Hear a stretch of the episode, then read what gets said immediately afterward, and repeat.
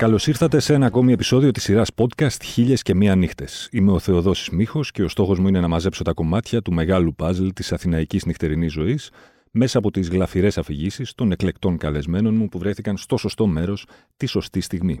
Για να μας ακούτε, ακολουθήστε τη σειρά Χίλιες και Μία Νύχτες του One Man σε Spotify, Apple Podcasts και Google Podcasts. Μαζί μου σήμερα ένας ραδιοφωνατζής, όπως λέμε, ή αν προτιμάτε ραδιοφωνικός παραγωγός, που ξεκίνησε την πορεία του στα ραδιόφωνα της ΕΡΤ το μακρινό 1980 κάτι, αν δεν απατώμε. Από τότε μέχρι σήμερα έχει συνεργαστεί με εφημερίδες, με περιοδικά.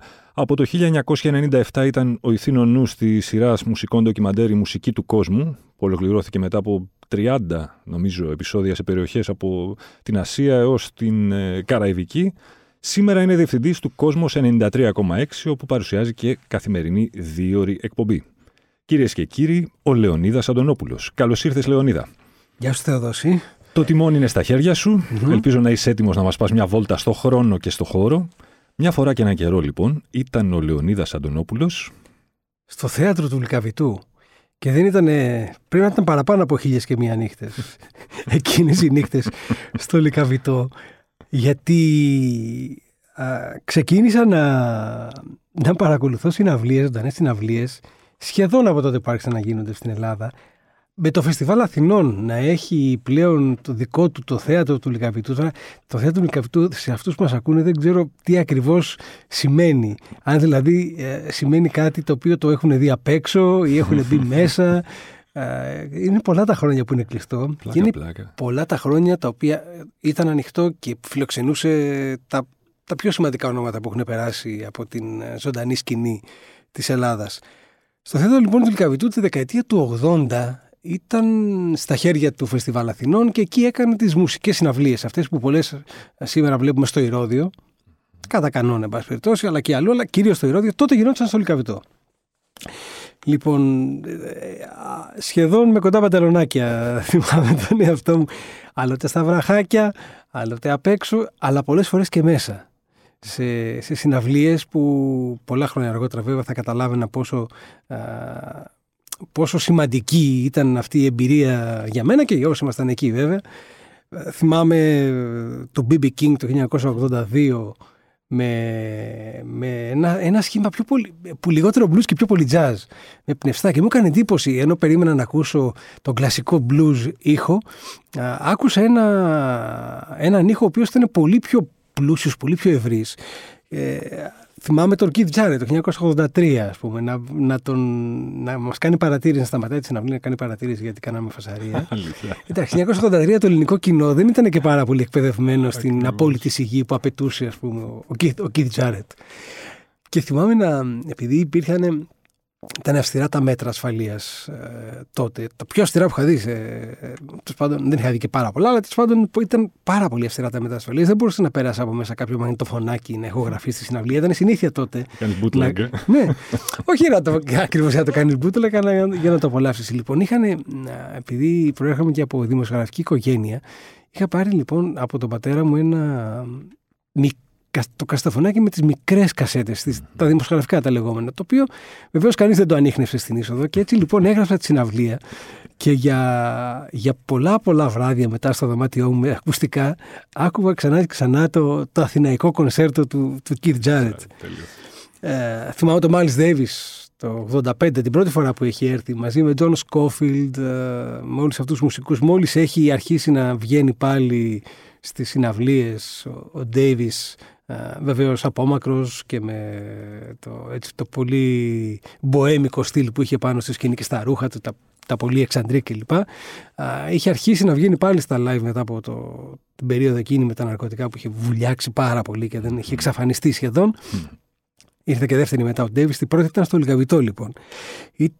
Τις συναυλίες, εντάξει, πολλοί θα τις έχετε δει, φαντάζομαι, πρέπει να κυκλοφορούν και στο YouTube. Οι συναυλίες του Peter Gabriel, επίσης στο Λιγαβιτό το 87, με το Κισούν Tour τότε που τις είχε μάλιστα κινηματογραφήσει και για βίντεο κλιπ ε, και νομίζω αργότερα κυκλοφόρησε, πρέπει να κυκλοφόρησε σε DVD, δεν, δεν θυμάμαι, ήταν, πάρα, ήταν πολύ εντυπωσιακή εκείνη. Θυμάμαι τον, τον Leonard Cohen το, το 88 καλοκαίρι, Ιούνιος ήταν και θυμάμαι ότι Ε, είχα πάει να τον βρω, γιατί ήθελα να του κάνω μια συνέντευξη τότε. Ήταν δύο οι, δύο οι βραδιές που θα εμφανιζόταν. Την πρώτη όμως έπιασε βροχή. Και ένιωσα πάρα πολύ άσχημα και σχεδόν ένιωσα την ανάγκη να απολογηθώ στον, για, την, για την ακύρωση της συναυλίας και για τη βροχή. Α, μου λέει, δεν είναι, το, το, το, το, περίμενα μου λέει, γιατί ξέρεις στην Ελλάδα τον Ιούνιο πάντα βρέχει. Σωστός. Από τότε λοιπόν, ε, για κάποιο λόγο αυτός επειδή είχε και την ελληνική εμπειρία για πολλά χρόνια, ήξερε τι θα πει η Ελλάδα, ήξερε τον καιρό τον ελληνικό. Από τότε λοιπόν παρατηρώ ότι τον Ιούνιο πάντοτε τουλάχιστον μία ή με δύο μέρες θα βρέξει. Όντως. Ισχύει. Ισχύει. την Ίνα Σιμών το 89, ένα χρόνο πριν την είχαμε δει στη Θεσσαλονίκη για πρώτη φορά στο ΓΕΑ φεστιβάλ στο λιμάνι. Τον επόμενο χρόνο ήταν στην, στην Αθήνα. Ε, θυμάμαι κάποια στιγμή, αλλά δεν μπορώ να προσδιορίσω πότε ακριβώς και αν, και αν απλώς το φαντάζομαι ή ήμουν όντως εκεί, την Μίρα Μακέμπα. Που δεν θυμάμαι αν την έχω δει στο Λικαβιτό ή κάπου αλλού. περιπτώσει, θα πρέπει να την ήταν στο Λικαβιτό, γιατί πού αλλού να ήταν η Μίρα Μακέμπα τότε. Σωστό, σωστό. Θυμάμαι την εκπληκτική συναυλία του David Byrne το 1992 Μόλις είχε, μάλλον ήταν ήδη στη φάση με τα, με τα Latin, με τα Αφρικάνικα και είχε ξεκινήσει και έλεγα τώρα τι θα παίξει πηγαίνοντας στην αυλή αυτή. Και ξεκινάει με μια λάμπα να κατεβαίνει πάνω από το κεφάλι του, σκοτεινή εντελώς η σκηνή, ανάβει η λάμπα, είναι αυτός από κάτω με την κιθάρα μόνος του και αρχίζει και παίζει Psycho Killer και παίζει τις πρώτα, τα πρώτα άλμπουμ των Talking Heads και λέει Μα, μάλιστα έτσι θα το πω. Πολύ εντυπωσιακό. Και αφού τελειώνει ένα πρώτο τέταρτο μαζί με τις χαιρετούρες και τα σχετικά κλπ.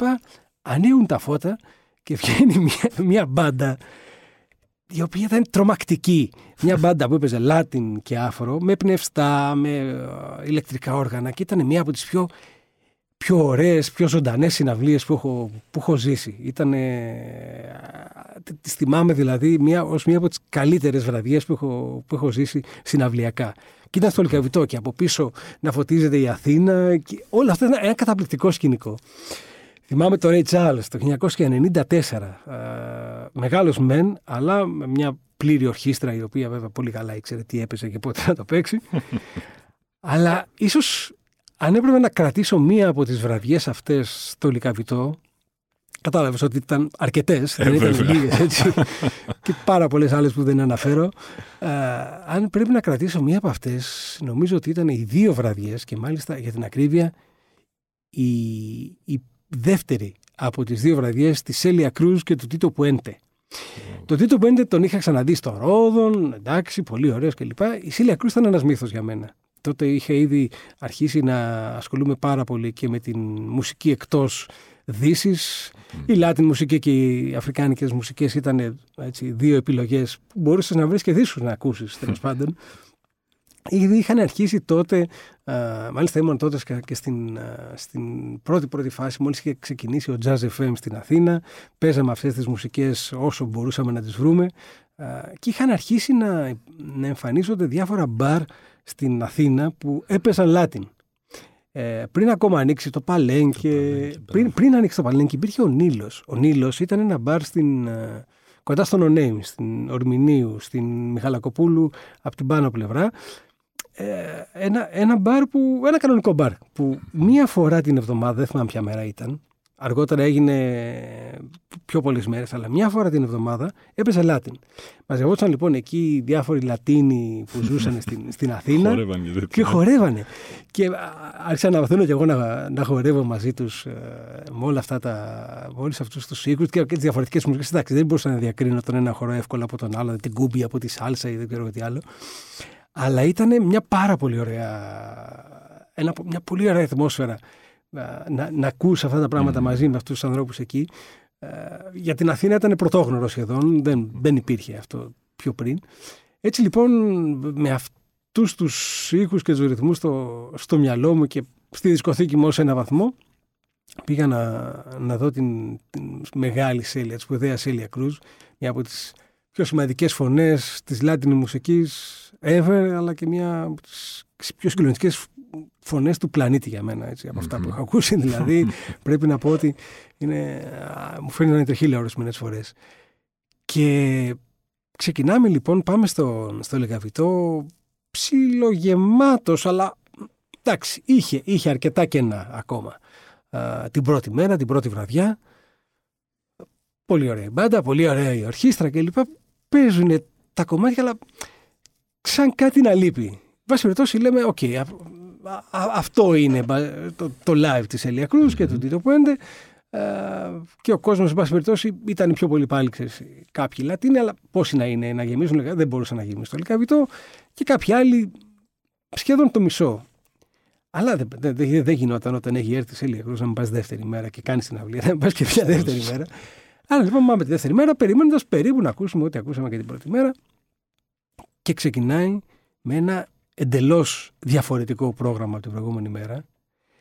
Αρχίζει και, και αρχίζουν τα, τα σόλα, αρχίζει να βγαίνει στην επιφάνεια η αφροκουβανέζικη πλευρά της μουσικής, ο Τίτο Πουέντα βέβαια σπουδαίος μουσικός, δηλαδή το, το, το μασάει το όργανο, ξέρει πάρα πολύ καλά πώς να, πώς να λέει στην ορχήστρα τι να κάνει και πότε να το κάνει.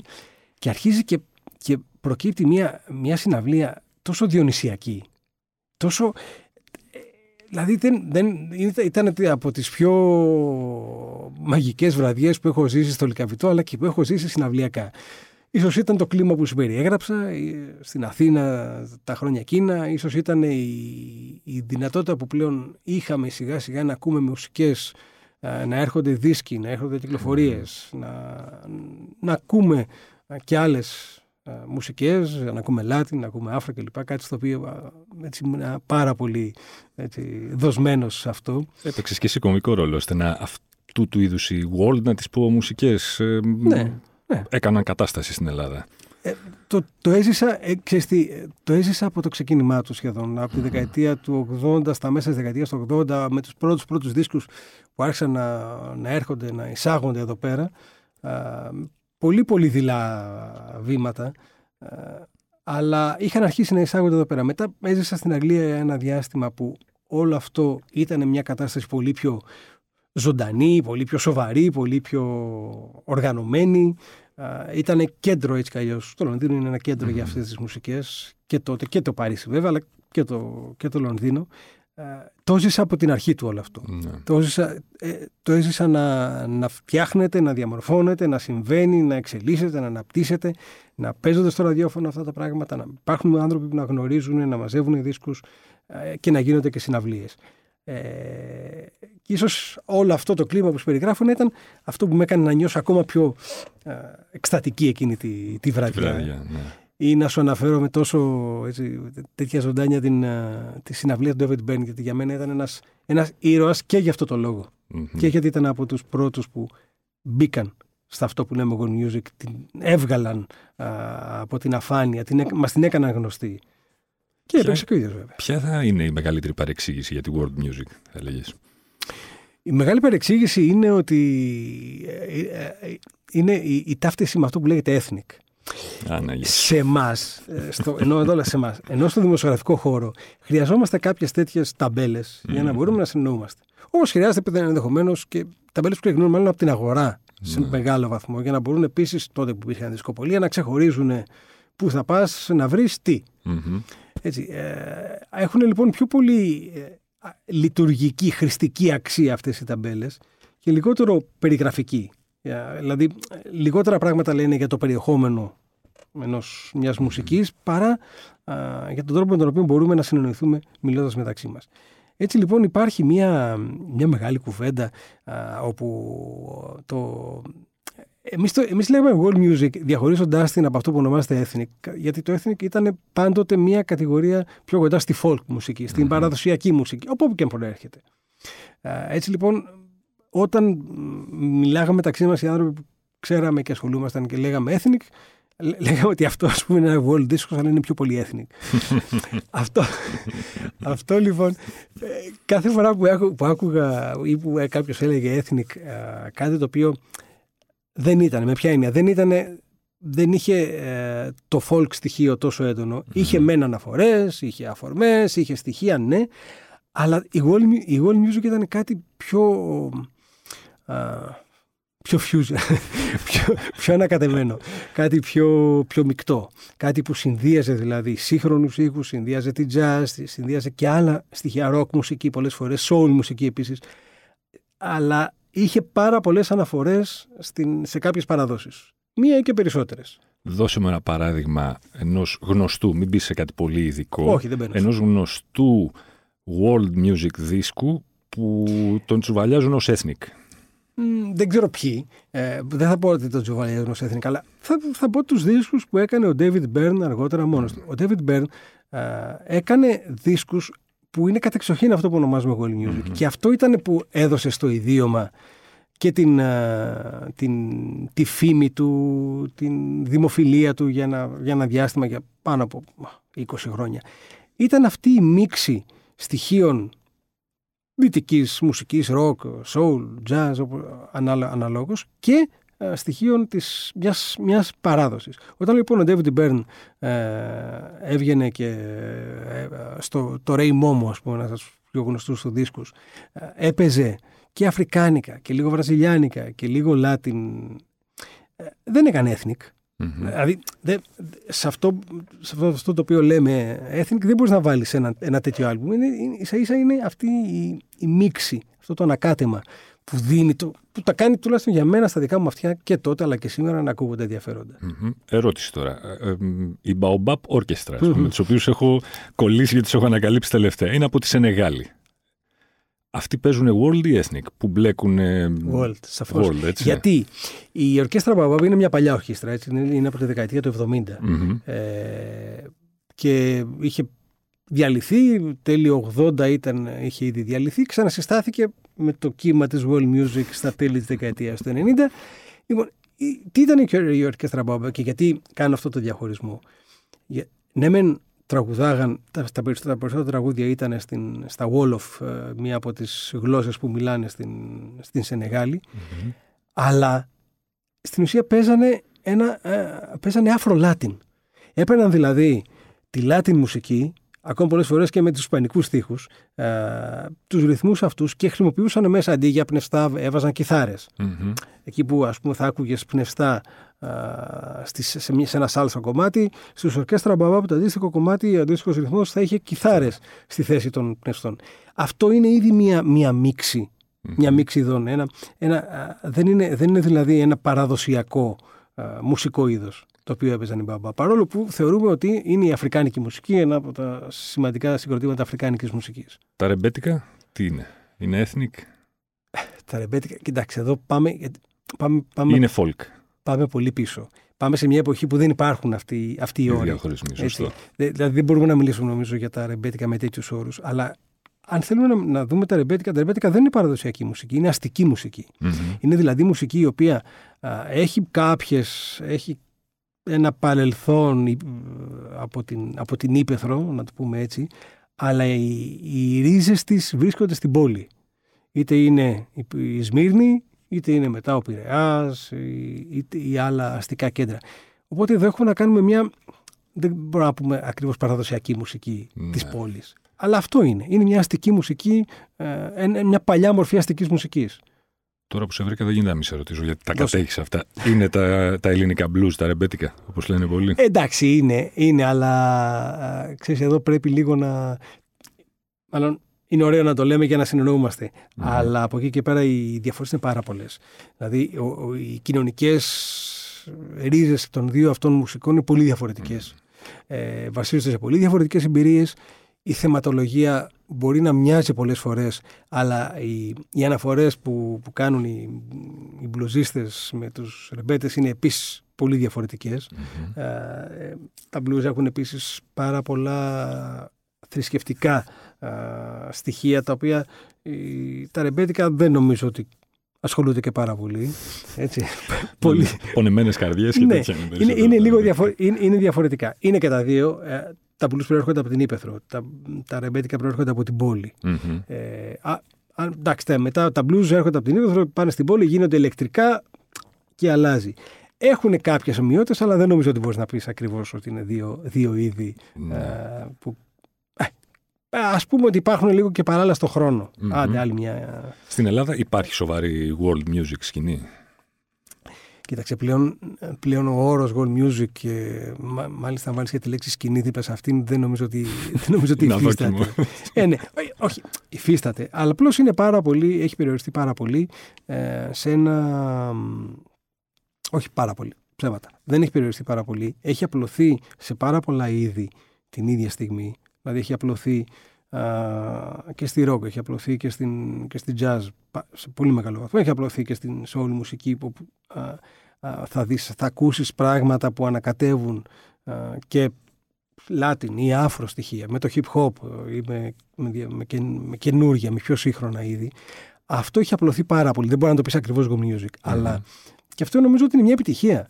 μια, δηλαδή, κατάφερε να φέρει στην επιφάνεια όλο αυτό το κίνημα τότε, τα πριν από μια 20 χρόνια περίπου, να φέρεις στην επιφάνεια ήχους και μουσικές και ρυθμούς και ονόματα και, και, και ένα σωρό πράγματα τα οποία σιγά σιγά διαχύθηκαν στα άλλα μουσικά είδη, στα πιο σύγχρονα. Με τον τρόπο που ο κάθε καλλιτέχνης θέλησε να, το, να χειριστεί κάτι από αυτά. Αλλά όλο αυτό πλούτησε τη σύγχρονη μουσική.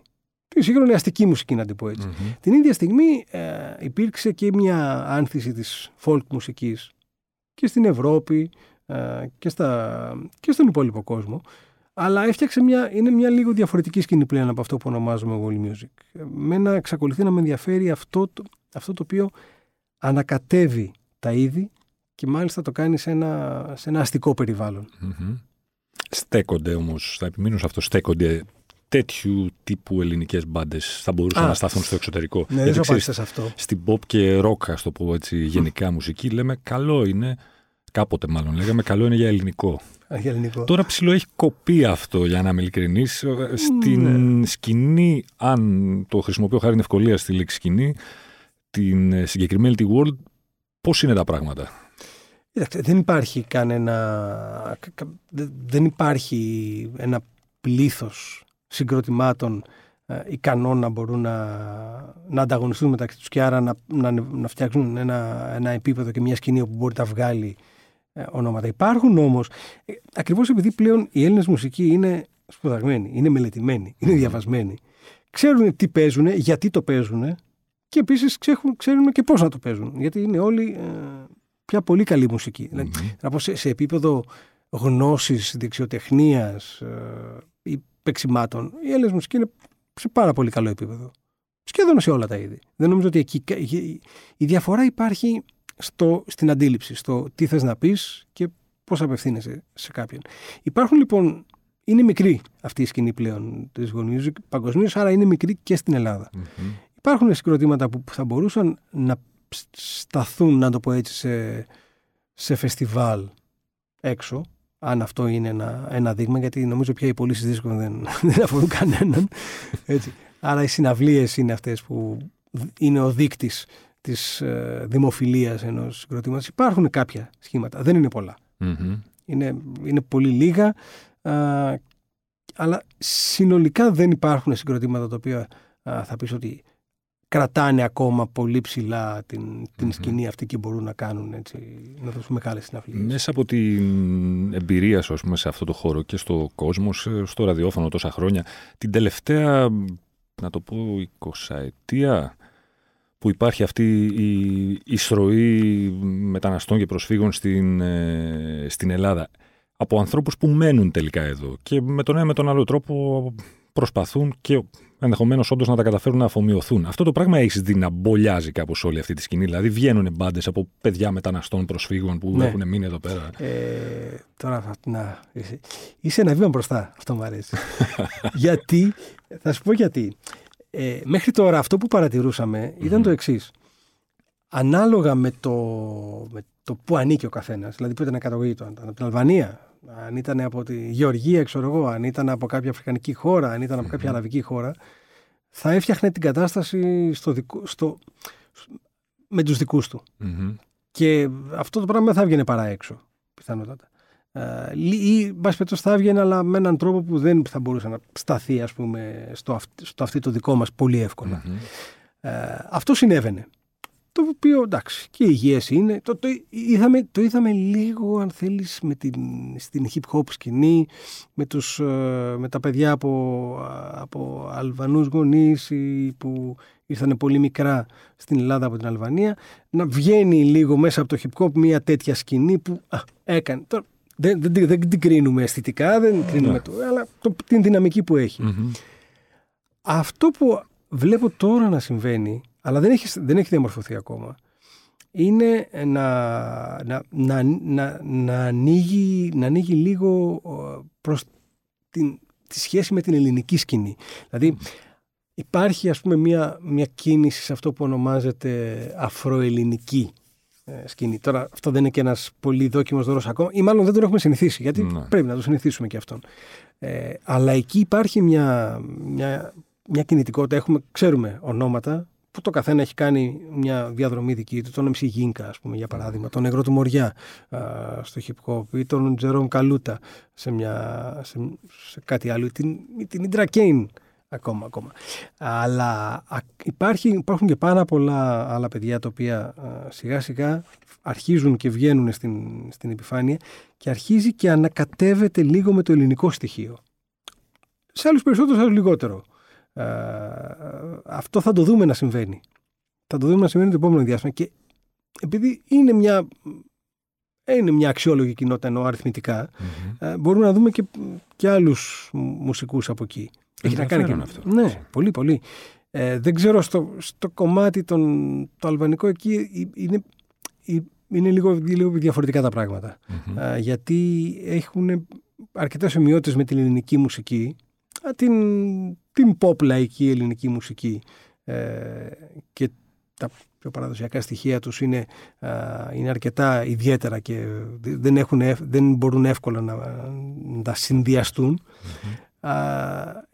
Πάντα ένα ερωτηματικό για μένα είναι οι, οι Άραβες. Το κατά πόσο θα... γιατί εκεί υπάρχει ένας τεράστιος μουσικός πλούτος, αρκετά οικείος και σε εμας στα δικά μας ακούσματα, αλλά ε, εκεί υπάρχει ένα ζήτημα κουλτούρας περισσότερο. Δηλαδή το πόσο, το πόσο ανοιχτές είναι αυτές οι κοινότητες να, να στηρίξουν, να στηρίξουν πειραματισμούς, mm. δοκιμές κλπ. Ε, ας ελπίσουμε να... Εγώ ελπίζω να, να δούμε πράγματα από αυτή, την... Η από ναι, ναι. Για το ροκ η, η, μυθολογία είναι το κλασικό το τρίπτυχο. Sex, drugs and rock and roll. Για τη world μουσική ποιο είναι; ποιο, ποιο είναι το, το μυθικό τρίπτυχο, τετράπτυχο, ό,τι. Κοίταξε. ε, μπορεί να είναι, ξέρω εγώ, το, το ινδικό φαγητό, το, η τεκίλα και δεν, δεν ξέρω. Ε, ε, κάποτε ε, υπήρχε η πλάκα ότι ήμασταν λίγο, μας λίγο New Agers, ας πούμε, και λίγο, και λίγο παιδιά της ομοιοπαθητικής, ας πούμε, και κάτι τέτοιο. Το πήρε τελείως αστείο. Εγώ δηλαδή με αυτά βγάζω, βγάζω σπυράκια.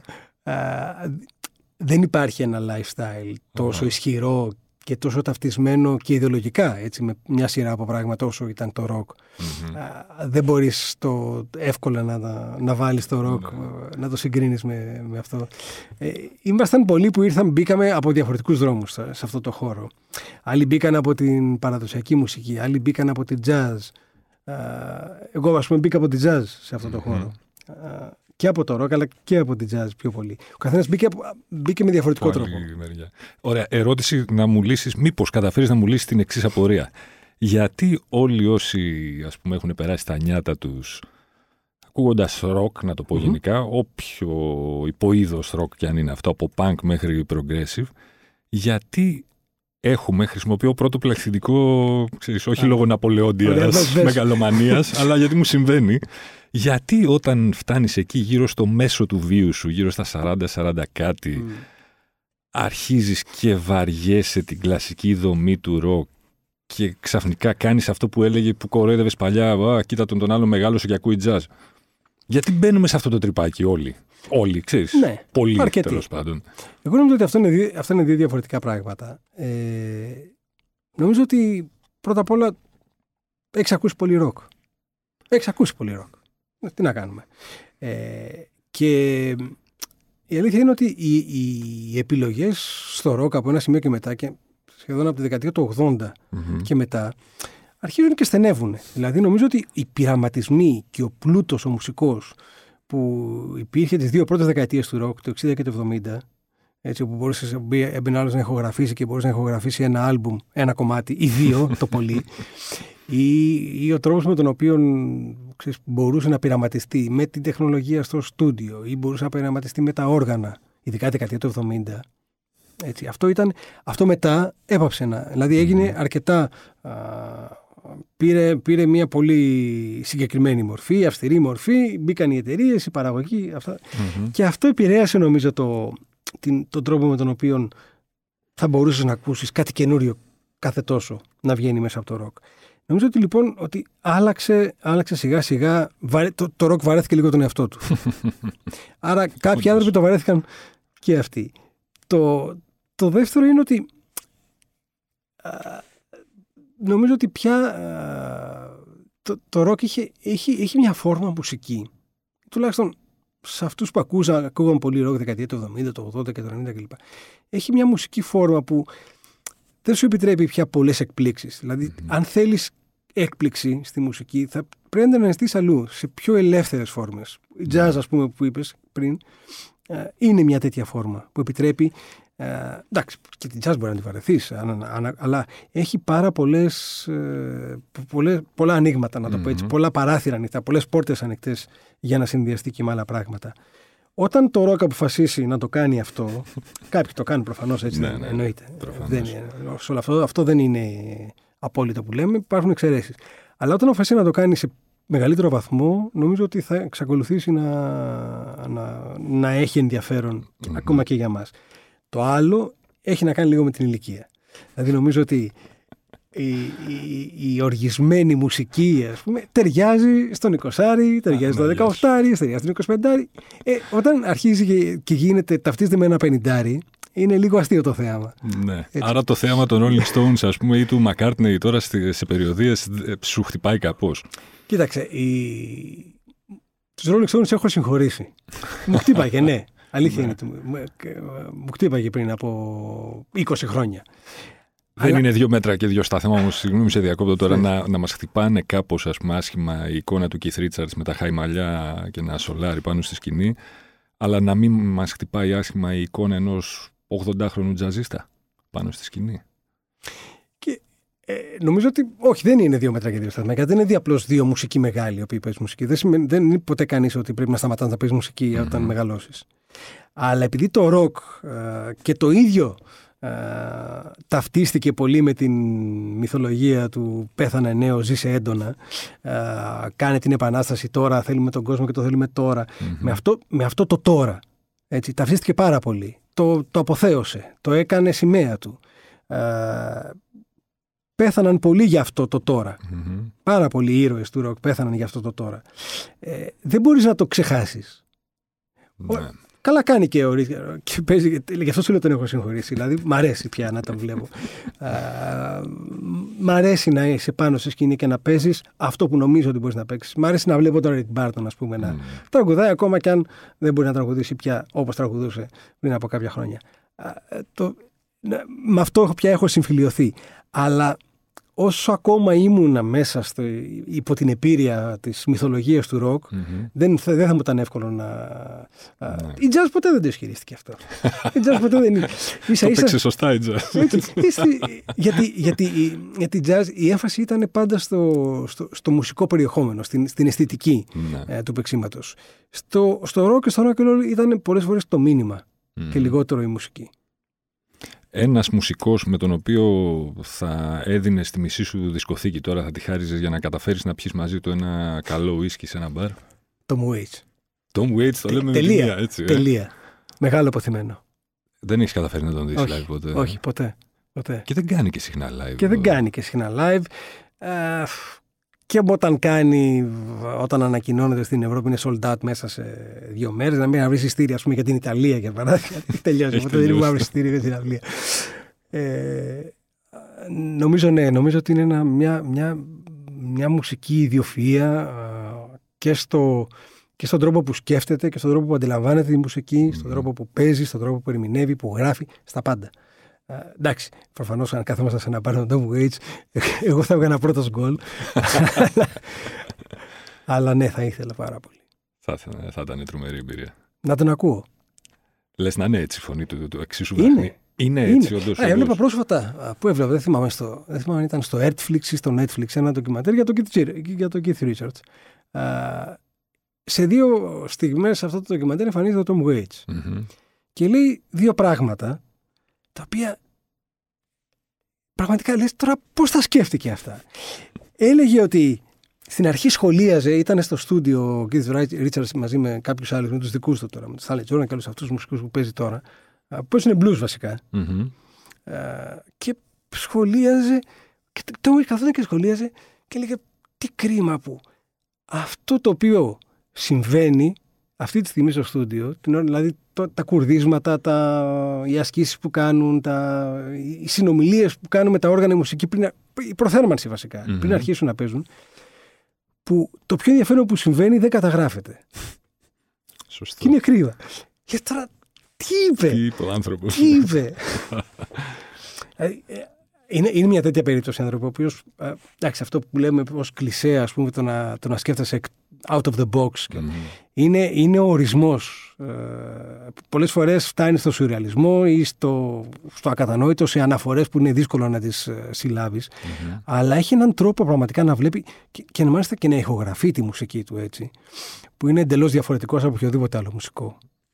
Πες λοιπόν ότι είσαι με τον Tom Waits τώρα, σε ένα mm. μπαρ στην Αθήνα. Και λες ότι θα γίνεις πρώτος γκολ εσύ. Πες ότι αρχίζετε, Εντάξει, πίνετε, ναι. τα λέτε, μερακλώνετε, κάνετε, ράνετε, ας πούμε εκεί πέρα, περνάτε χάρμα.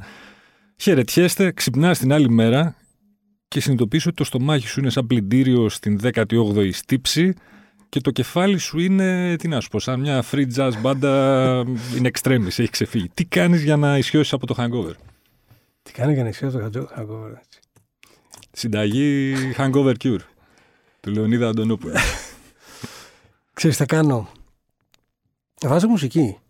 Τι μουσική; Jazz. Jazz. Ναι, ε, εντάξει, όχι, όχι τα πάντα όλα. Δεν θες κάτι ambient έτσι να Όχι, δεν θέλω ambient καθόλου, καθόλου. Με, με, με ενοχλεί πάρα πολύ. με ενοχλεί πάρα πολύ. Ε, ή, ή, βάζω, ή βάζω κάποια εντάξει, πιο, πιο, πιο cool πράγματα ή βάζω, βάζω μπαρόκ ας πούμε ή βάζω α, κάποια κουαρτέτα εγχόρδων mm. Μπετόβεν ας πούμε ή τσέλο αλλά ναι, προτιμώ να, πολλές φορές προτιμώ να ακούσω κάποια αγαπημένα jazz δεν θα τα έλεγα standards αλλά ξέρεις, υπάρχουν αν μπει σε μια μουσική, το ξέρεις πολύ καλά, αρχίζεις και βρίσκεις για τον εαυτό σου κάποιες περιπτώσεις, κάποια υποείδη, κάποια πράγματα τα οποία ξέρεις πολύ καλά πότε να αντανασύρει και για ποιο λόγο. Ε, κάτι τέτοιο θα έκανα. Ναι. Και, και, θα, και θα τσιμπιόμουν. Ότι όντως το έζησες. ναι, ναι. Λεωνίδα, μου σε ευχαριστώ πάρα πολύ για την επίσκεψη και για τις ωραίες ιστορίες και για τις jazz και όχι μόνο γνώσεις. Και μας μπόλιασες εδώ πέρα. Σε ακούμε στο κόσμο εννοείται, φανατικά. Ευχαριστούμε τον Λεωνίδα για την παρέα. Εσείς μην ξεχνάτε ότι για να μην χάνετε επεισόδιο, αρκεί να βρείτε και να κάνετε subscribe στη σειρά podcast «Χίλιες και μία νύχτες» με τον Θεοδόση Μίχο σε Spotify, Apple Podcasts και Google Podcasts. Ραντεβού την ίδια ώρα, στο ίδιο μέρος, την άλλη Πέμπτη.